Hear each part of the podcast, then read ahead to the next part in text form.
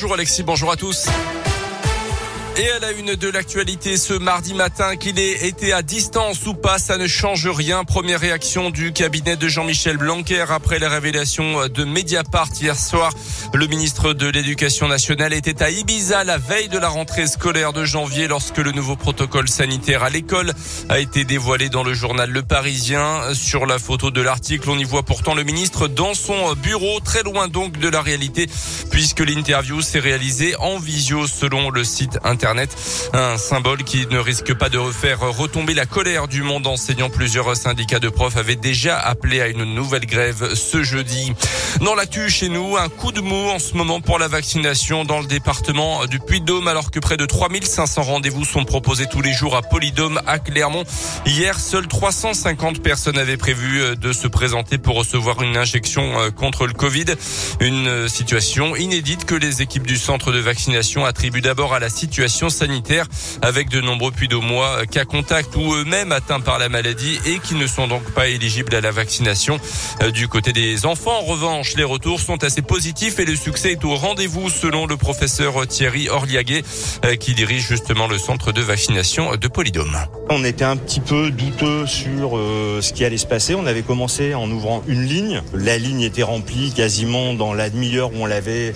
Donc on en a ouvert trois, puis on en a ouvert cinq, on en a ouvert recettes et les mercredis, samedis, dimanches, qui sont quand même les jours où les enfants n'ont pas d'occupation scolaire, on est à 9 lignes et on passe 30 euh, enfants euh, par ligne et par jour, ce qui fait que les grosses journées, on fait les week-ends, on fait 280 enfants dans la journée.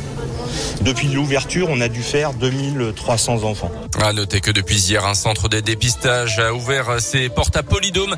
Il est donc possible de, de se faire dépister sans rendez-vous 7 jours sur 7 de 8h à 18h. Ce sont des tests antigéniques qui sont réalisés.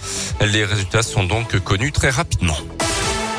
Dans l'actu également en Auvergne, le début d'un procès devant les assises de l'Allier. Hier, deux individus comparaissent à Moulin pour un délaissement ayant entraîné la mort. Il aurait reproché d'avoir abandonné un ami fortement alcoolisé dans un fossé. C'était en juin 2018. Ils encourent jusqu'à 20 ans de réclusion criminelle. Toujours dans l'Allier, un drame hier à Souvigny. Une dame d'une soixantaine d'années percutée par un véhicule n'a pas pu être réanimée. La gendarmerie cherche notamment à établir si la sexagénaire a été renversée par un poids lourd manœuvrant à proximité et dont le chauffeur s'était arrêté pour lui venir en aide. À retenir aussi cette opération Job Dating au Michelin aujourd'hui de 9h à 17h organisée dans le cadre de l'opération Un jeune une solution. Euh, ça ça vous concerne si vous avez moins de 26 ans et êtes à la recherche d'un emploi, d'un stage ou d'un apprentissage sur la région clermontoise. Les sports avec une arrivée au Clermont Foot officiel depuis hier après-midi. Le Niçois Lucas Dacunia débarque en prêt sans option d'achat. Le milieu de terrain de 20 ans a passé la visite médicale. D'après le Parisien, il ne jouera pas contre Nice le 6 février, euh, comme le stipule une clause dans son contrat.